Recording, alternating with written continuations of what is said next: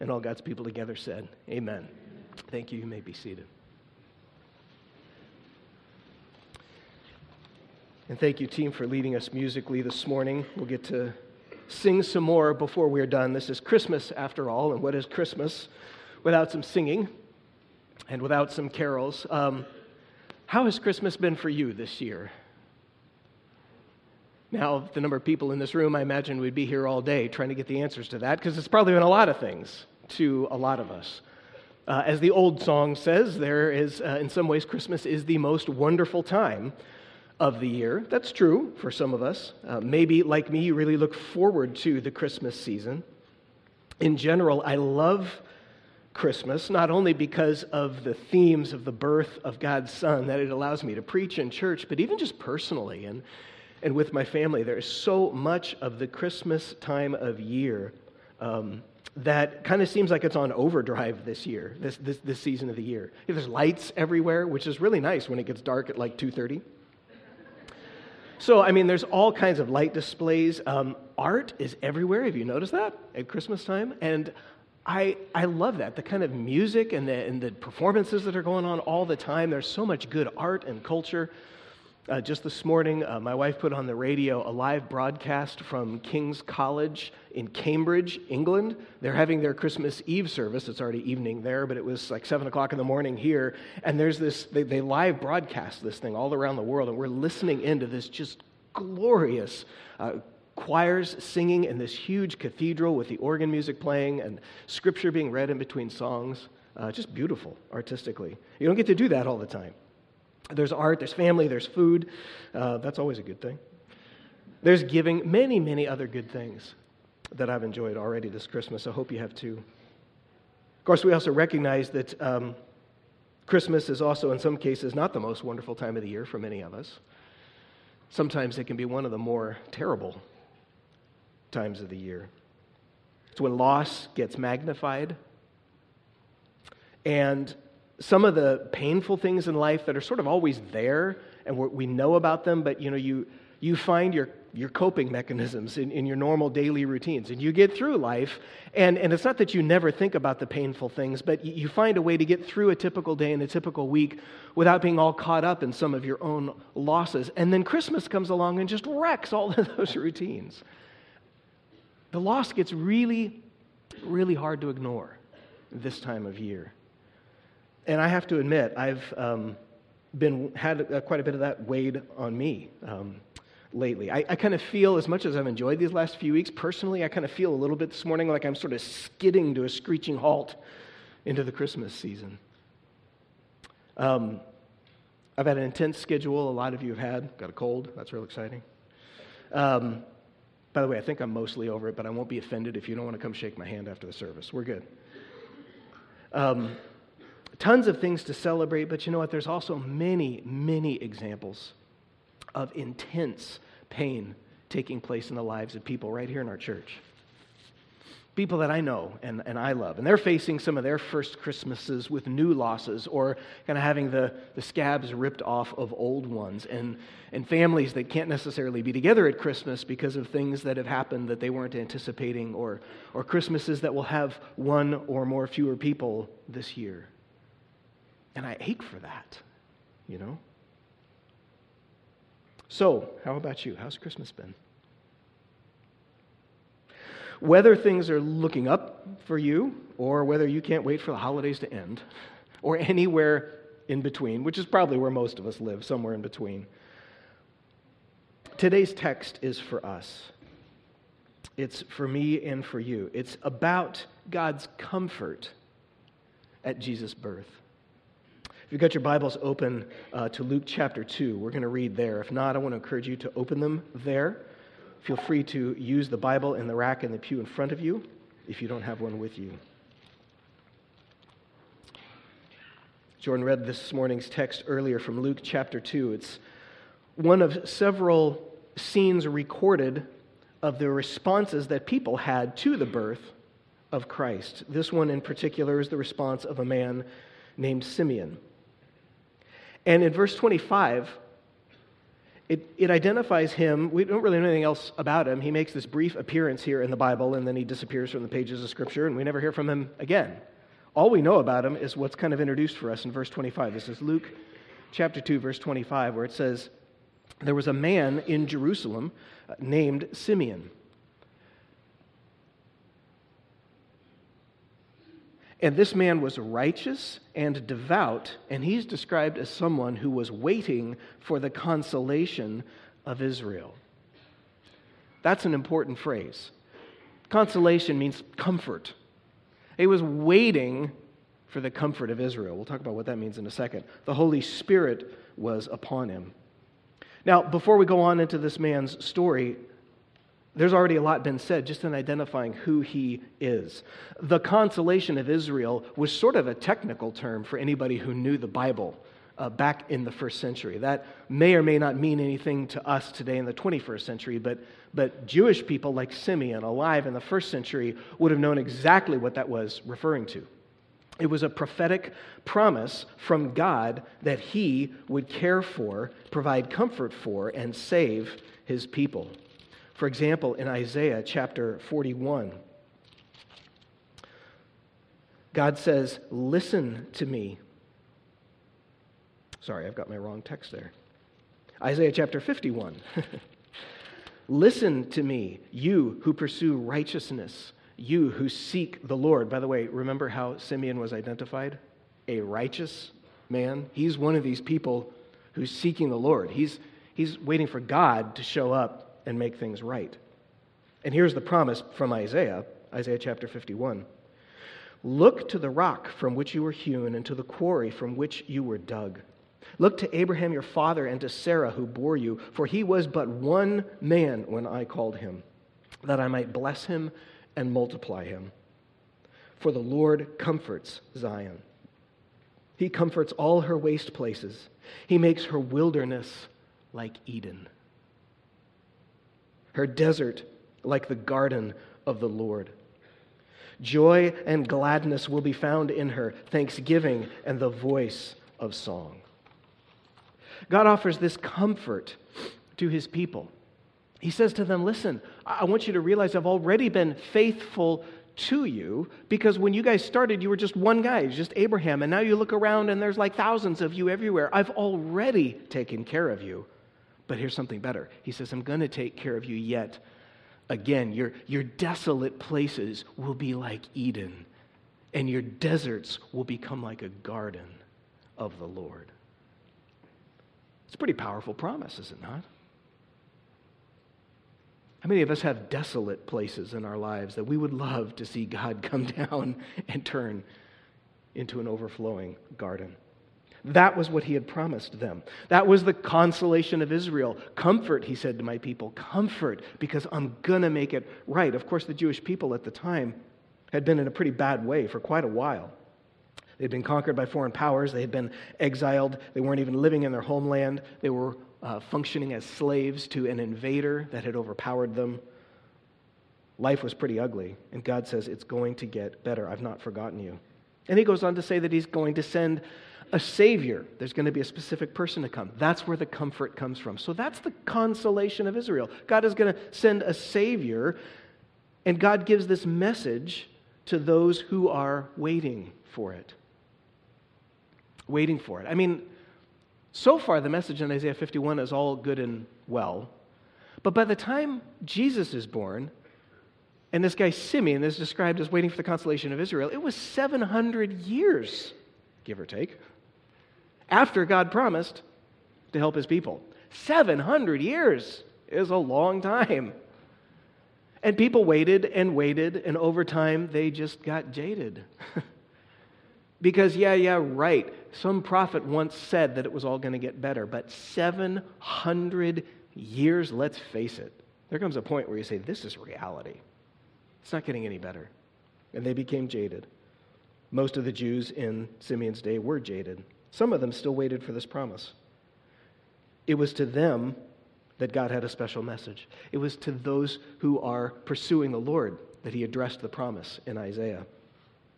And it was to this man who waited, verse 26 says, that it had been revealed to him by the Holy Spirit he would not see death before he had seen the Lord's Christ. That means the Lord's Savior. That means the guy that God promised to send 700 years ago. Friend, you're not going to die before you see him born. Whoa! 700 years of silence, and I'm finally going to get to see the promise? Why was this blessing conferred on him to get to know that?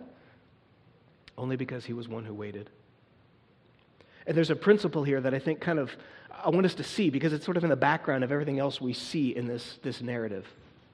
The principle is that God's revealed promises are enjoyed by those who trust God. It's those who trust Him that see His revealed promises. Those that get jaded and walk away are ultimately going to miss out. The first thing this man Simeon tells us is that the joy of ultimate comfort is available to those who trust God. This is the biblical message of faith. If we put our trust in Him, God says you will not be disappointed. So if you've got desolate places in your life, God's got an answer. Will you trust Him? With that question in mind, let's move on in the story because as we saw in Isaiah, the Old Testament, this, this was a promise of, of comfort for Israel, for the ancient Jewish people, which is, I guess, good for them if God went to one particular ethnic group and promised to take care of them. If he really did that, well, then that's you know, good for them. But what about for the rest of us, most of whom aren't Jewish? That's not necessarily very helpful to us. But as it turns out, it is helpful to us. Look how Simeon responds. We'll pick up the story we left off, verse 27. So he came in the Spirit to the temple, which coincidentally, in other words, providentially, was the same moment that Mary and Joseph were taking the newborn baby Jesus to the temple to dedicate him, which was the custom for Jewish parents in the day. He came in the Spirit to the temple, and when the parents brought in the child Jesus to do for him according to the custom of the law, he took him up. Simeon got to hold Jesus, takes him up in his arms, and blessed God and said, Lord, now you are letting your servant depart in peace according to your word. For my eyes have seen your salvation. Now, notice what he says in these next two verses that you have prepared in the presence of all people. All peoples a light for revelation to the Gentiles, that's non Jewish people, as well as for glory for your people Israel. That's the Jewish people. Now, a first time reader of the Bible would have every right to kind of pause at this moment and say, What is going on here? We saw the promises in Isaiah 700 years beforehand that were referred to, and they were addressed specifically to the Jewish people. But now here's Simeon saying, Yay, these promises are going to get fulfilled, and it's not just for us Jewish people, it's for everybody. He says, You've prepared uh, your salvation in the presence of all peoples. And the fact that that is plural calls out the fact that it's referring to different people groups. We would say today, different ethnic groups all people groups in the world are getting to see the salvation that God is presenting in the birth of Jesus. This isn't just for Jewish people, Simeon is saying. This is for everyone. How does Simeon know that? Well, he knows that because he's read his Bible and he knows its message. We can summarize the answer to that question really in the answer to three simple questions. Three Christmas questions, if you will. And then there's really a fourth. Hence, I've titled this morning Four Christmas Questions. To understand what Simeon is seeing and what the Bible is trying to get us to see, four simple questions come about. First of all, what is God doing? A very straightforward question. What is God doing? What is the hope to which God's people have always looked and which the Bible is calling us still to look? What God is doing is, in a phrase, He's fixing the broken world and he's fixing it for everybody. He's fixing it for everybody. Clear back at the beginning of the Bible, long before even Isaiah's time, in Genesis chapter 12, verse 3, God promised Abraham that all peoples, there's our word again, all the peoples of the earth, all the ethnic groups, everybody will be blessed through one of your descendants, Abraham. That's the Messiah, the one that I'm going to send. I will send a Savior for the whole world. That's how the Bible starts. And so, as the promise was continually made to Israel, it was always made to all people. So, God is going to fix what's wrong with the world for everybody. That sounds pretty good. How's He going to pull that off? Great question. That's our second question. How's He going to do this? How is this one person going to fix everything that's wrong with the world? God Himself became man.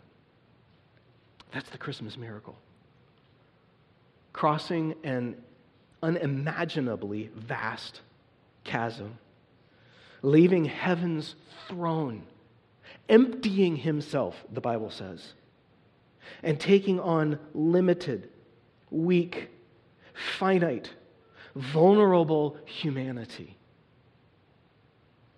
He crossed a divide to reach you and I that is beyond our comprehension. Just soak in that for a bit this Christmas. And he did that to accomplish two things, basically. First, to live the perfectly righteous life before God the Father that even the very best of us people can't manage to pull off. And then, secondly, to die a sinner's death on a Roman cross, even though he wasn't a sinner. And he does both of these things in our place. This is the essential message of the Bible summarized very succinctly in 2 Corinthians chapter 5 verse 21 a little bit later in the New Testament. For our sake he, that's God the Father, made him to be sin who knew no sin. That's God the Son, Jesus. So that in him, Jesus, we might become the righteousness of God. Now, that's a lot of ideas packed into one simple sentence. You see what's being said there? There's like this divine exchange. He lives the perfectly righteous life before God you and I should live, but fail to live. But the key is he does it in our place for us. And then he dies the sinner's death on the cross that you and I deserve to die, even though he was not a sinner. And he also does that in our place. He takes our sin's penalty, He gives us His righteousness, and in that way, we can become the righteousness of God, the Bible says. We stand before God, forgiven people. We can now be reunited with Him. You see, what broke the world was sin. If God's going to fix the world, He has to take care of sin. This is how He does it. This is what His arrival on that first Christmas morning signified. But that leads us to the third and maybe in some ways, most important question How is that hope? How is that comfort for you and me? Is that just theological Bible language for your religious, the kind of religious box of your life? How does that affect who we are right now? Is there hope at Christmas? I want to suggest that there certainly is. The coming of Jesus split history in two not just in terms of the way we date our calendars, although it's done that as well in the West, but even more importantly, it's divided history into two different ages the age of promise and the age of fulfillment. The Bible language for that is the former days and the latter days. We are living in the latter days right now. We have been for 2,000 years because you and I have the privilege of looking back on seeing God fulfill a promise that He had made to people hundreds of years before, and they just had to look forward to and trust Him to fulfill it. But now we look back, it's totally different. We see the promise fulfilled, and therefore we are able to fully understand more clearly what it means. The death life, death, and resurrection of Jesus is genuine comfort and hope in so many ways. For the sake of time, I'm going to give us four of the most critical and important ones in the Bible. There are more than this, but hopefully, this will give us plenty of reason to find hope in Jesus this Christmas. First, the life, death, and resurrection of Jesus means that my sins, no matter how heinous, can be forgiven in Christ. Again, from the Old Testament prophet Isaiah, God says to his people, Come now, let us reason together, says the Lord. Though your sins are like scarlet, they shall be as white as snow. Though they are red like crimson, they shall become like wool. There is no stain that can outpower God's bleach but you know what? We often think that there is, don't we? We at least feel that there is, even if we know in our heads that there might not be. I'm almost certain that in a room this size, many of us are here thinking some version of the following God might indeed forgive some people. That I have no problem believing. But He'd never forgive what I've done. I'm hopeless. I'm jaded. I'm done. I'm beyond redemption. Friends, if that's you, would you allow me to, with grace, give you the best news of the day and tell you on the authority of the Bible, you're wrong? You're wrong. The language in Isaiah is chosen very carefully. It's not only a metaphor and a word picture, it's, it's made for emphasis. God isn't just saying, I forgive sinners kind of in general, or I forgive some sinners as long as they're not too gosh awful bad. Your sins could be red as the deepest scarlet, they will be white as snow as if they never existed. The message is clear.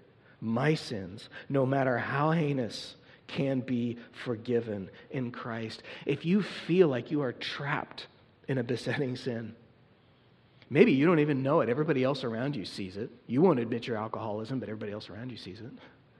You won't admit the disdain and the arrogance that, with which you treat other people, but everybody else around you sees it. Maybe we don't even, we're sort of still in denial of our own sin. Or maybe you know your sin. Maybe you know it clearly. I know about my porn addictions. I know about the way I detest the people around me and, and treat them poorly. And that's the problem. I can't, I can't stop. I can't just make myself stop being angry or stop being enslaved to these things. Why would God ever forgive me? Because Jesus came. That's the Bible's answer. So when we look at that baby in a manger, we see, among other things, the promise that no matter how heinous my sin is, it can be cleaned and forgiven. That is what God offers to us in Christ. Secondly, the life, death, and resurrection of Jesus means that my pain and suffering in life, no matter how deep, is accomplishing eternal good. My pain, no matter how deep, is accomplishing eternal good. None of it's wasted. Again, later on in the New Testament, 2 Corinthians chapter 4 puts it this way uh, addressing Christians who have placed their hope in Christ. It says, The light and momentary affliction that we are experiencing now is preparing for us an eternal weight of glory that is beyond all comparison. Again, the language of the Bible is very deliberate there. By calling the afflictions of this life light and momentary, the Apostle Paul, who was the one that originally wrote that verse, is not trying to make light of people's pain and suffering. You have a loved one die. You get stricken with a life threatening disease. You, you, run into financial ruin. You have a, a, marriage or a family fall apart. You have people lie and cheat and steal and, and, and harm you in so many different ways. There are so many heinous ways people can suffer in this life. How could he possibly call them light? And the answer is in comparison to the glory that is being produced by them, they will be like nothing. Those of you that are regulars here at our church have heard me sometimes refer back to the greatest cross country race I ever ran as a high schooler. Uh, I wasn't much of an athlete beyond high school, so I have to like go all the way back there to find my glory moments. It was a league finals race as a sophomore. I actually beat a guy who went on to collegiate fame, and uh, I won that race that day. And I've had like, you know, 30 years to soak in the pride of what I accomplished that day. I had to endure about 30 minutes of excruciating pain to accomplish it. By the time I got done running, I literally couldn't walk. I had run so hard. I had to have friends prop me up for a few minutes until my body recovered itself. I'm not sure I've ever pushed myself that hard, and it hurt, but you know what? You forget the pain. Or, as so many mothers tell me, and I take it by faith, childbirth can be compared to the same thing unbelievable pain. But the long haul, I've asked so many mothers, was it worth it? Yes. Yes. That, that's the idea here. You see, the, the promise is that whatever pain and suffering is endured in this life, whether it's a result of my own choices and my own sin, or whether it's a result of other people's sin against me messing up my life, or whether it's just a garden variety result of living a life in a broken world where just bad things happen and people suffer and hurt. As a Christian, I'm going to experience all of that in one measure or another, but none of it is wasted. That's the hope of the, me- the manger at Christmas. Because Jesus came, none of it is wasted. The God who, the Bible says, keeps every one of our tears in his bottle sees it all, knows it all, cares about it, and assures us that every moment of pain and suffering is achieving an eternal glory that will make the pain minuscule in comparison. That's what you have to look forward to. Nothing in my life is wasted. Is that hope?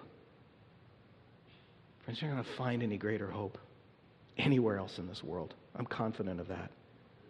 Third, not only does the life, death, and resurrection of Jesus mean that my sins, no matter how heinous, can be forgiven, my pain, no matter how deep, is accomplishing eternal good, but it also means that my whole life, no matter how small or limited, has eternal purpose. It has eternal purpose. Backing up just a little bit in 2 Corinthians chapter 4, Bible says we have this treasure that is Jesus in jars of clay. It's like we, we have this golden diamond, the Spirit of God in you if you're a Christian, but you carry it about in a life that's constantly broken, constantly messed up, constantly racked by sin and, and temptation and suffering and limitation and brokenness. But the point is that that shows that the surpassing power belongs to God and not us. In other words, when I'm walking with Jesus, God uses even what I don't have to magnify what He does have. In fact, I am probably more effective in demonstrating the glory of God to the world around me when I have very little to bring to the table. I've had to remember that this week when a pastor skids into Christmas weekend. It's a big weekend, and he's got no energy, and his thoughts are fuzzy, and he's going to be rambling in the pulpit, and everybody's going to leave saying, I'm never coming back to that church again. Sorry, I'm just letting you in on the weird places my brain has been this week, right? And then I go, Matt, read your own stinking sermon, dude right? I mean, can God do what he's going to do through his word? Yes. Does he do it through broken people? Yes. The more broken you are, the better. Welcome to the fellowship of the broken. The failures I own, the limitations I can't break free from, these don't define my worth in Christ if you're a Christian. The smallest person is used by God to show off his love and to build his kingdom. It all matters. It all matters. Whatever you think you don't have or can't do, it all can be used for God. So, the hope of the manger is that your life, no matter how limited or insignificant in your eyes, has eternal purpose. And one more. I've said there's more, but we'll settle with these four. The life, death, and resurrection of Jesus means that I am more fiercely and relentlessly loved than I ever dared dream. Might be possible.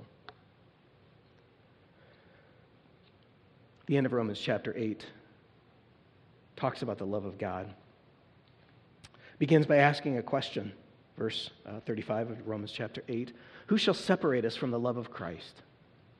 Shall tribulation or distress or persecution or famine or nakedness or danger or sword, in other words, do bad things in my life mean that God doesn't love me, that God isn't there, that He isn't listening, that He doesn't care? No, that's not what it means the passage goes on. No, in all of these things, we are more than conquerors through him who loved us. For I am sure, I am sure that neither death, nor life, nor angels, nor rulers, nor things present, nor things to come, nor powers, nor height, nor depth, nor anything else in all of creation will be able to separate us from the love of God that is in Christ Jesus, our Lord. How sure can you be, no matter what is happening in life, of God's love for you? How can He be so sure? That again, the Apostle Paul writing. Well, he answers that question for us a few verses earlier in verse 32.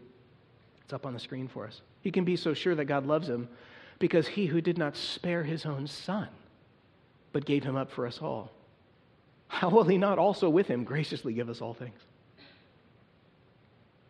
There's your answer. How can I know that God loves me. That's when I look at a manger. And I see a baby who had no business being there. This is, this is God in human flesh. That's, that is so wrong at so many levels. He is so much greater than that. But he condescended to come down to our level because he loves us.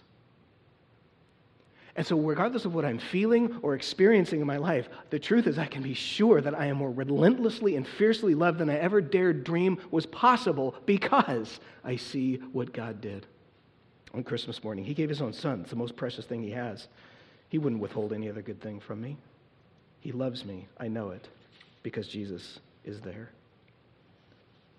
And, friends, these are all just down payments we could go on if we had the time to talk about how, how our forgiven sin now matures to a total holiness and freedom from corruption forever in heaven when he finally comes to take us home. How the weight of glory that my pain is producing now will be enjoyed and savored for all eternity when he comes to take us home.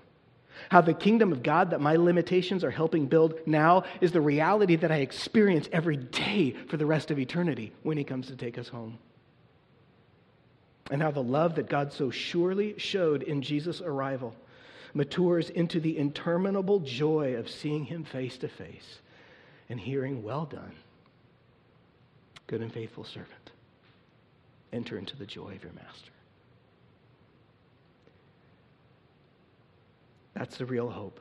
That's the comfort that people like Simeon saw in the first century. Which leads us to the fourth and final question if that was hope for them, how is it hope for us?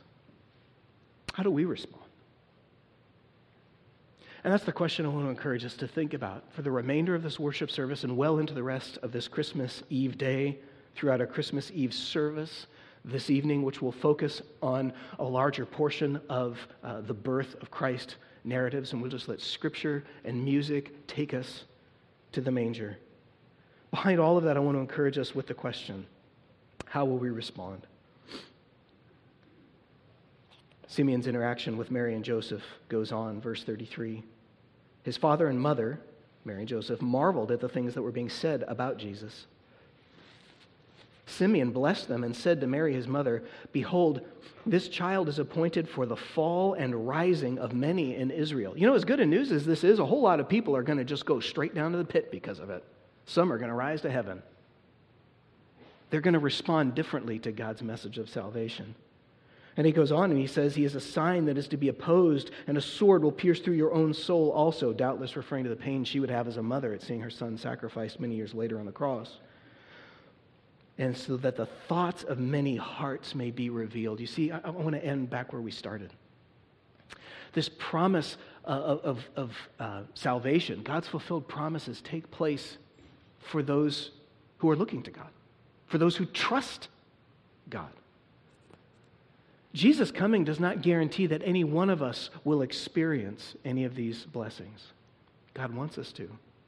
But we experience them when we embrace Jesus Christ as our Lord and Savior. Acknowledge that He is God and we are not. That we are sinners in need of His cleansing and that His death on the cross substitutes for our sins. If you believe that, the Bible says, if you confess with your mouth that Jesus Christ is Lord and believe in your heart that God raised him from the dead, then you will be saved. That's what makes you a Christian. And we've seen that repeated phrase this morning that all of these things are in Christ. God has given us the greatest present in the world at Christmas. He's given us eternal life, embodied in Himself becoming man. Don't walk away from that gift because there's no better hope for you out there, I guarantee it. Come this morning to the manger. If you do not have a personal relationship with Jesus Christ as your Savior and Lord, relying on his life and death and resurrection to pay for your sins, then I want to encourage you to pray a prayer to him that accepts him as Savior. If you're not 100% sure what that means or how to do that, I want to encourage you to talk with some of our elders and pastors after this service, or maybe with a friend or a family member who's a Christian and who brought you. They'll help you through it. You can't make a more important decision. And that's where you can find great comfort this Christmas. If you have already embraced Jesus Christ as your Savior, then let me suggest a couple of things for us. First of all, be on the lookout for those who haven't and extend the Savior's offer. ask a simple question about the meaning of Christmas, about what they believe, about why they would or would not want to accept Christ. It's not about forcing a conversation no one wants to have.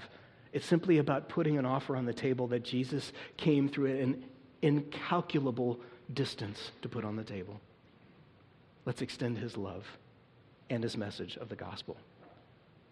And lastly, may I say, for those of us who are Christians this morning, bring every joy and every sorrow, every blessing and every pain to the manger this morning. And build your hope on the relentless love of God for you as shown in the coming of Christ into the world. Because that's Christmas, and that's worth celebrating. I'm going to ask the team to come back up. They're going to lead us in singing. I want to pray before they do and encourage you to join me in that prayer. Father, thank you so much for coming to be one of us and providing for us hope that we could never have without you. And what that, what that says about you, the, the holiness, the extent to with, with which you were willing to go to, to expunge sin and pay the great cost. The love that led you to make that sacrifice in the first place. God, I pray that the reality of Christmas and your love for us in it would be real for so many today. I pray that you would help us to not only understand the message of Christmas, but to see it as true and beautiful and respond in the only way that is appropriate to respond, and that is by giving heart, soul, and mind to you. So even now, we pray that you would receive worship as in song. And throughout this day, as we spend time with friends and family and give gifts and read the Christmas story and eat food and do all the things we're going to do, Father God, may we do it in a way that our hearts are forever changed because you have made all the difference for us when you came as a man. God, we bless you for that.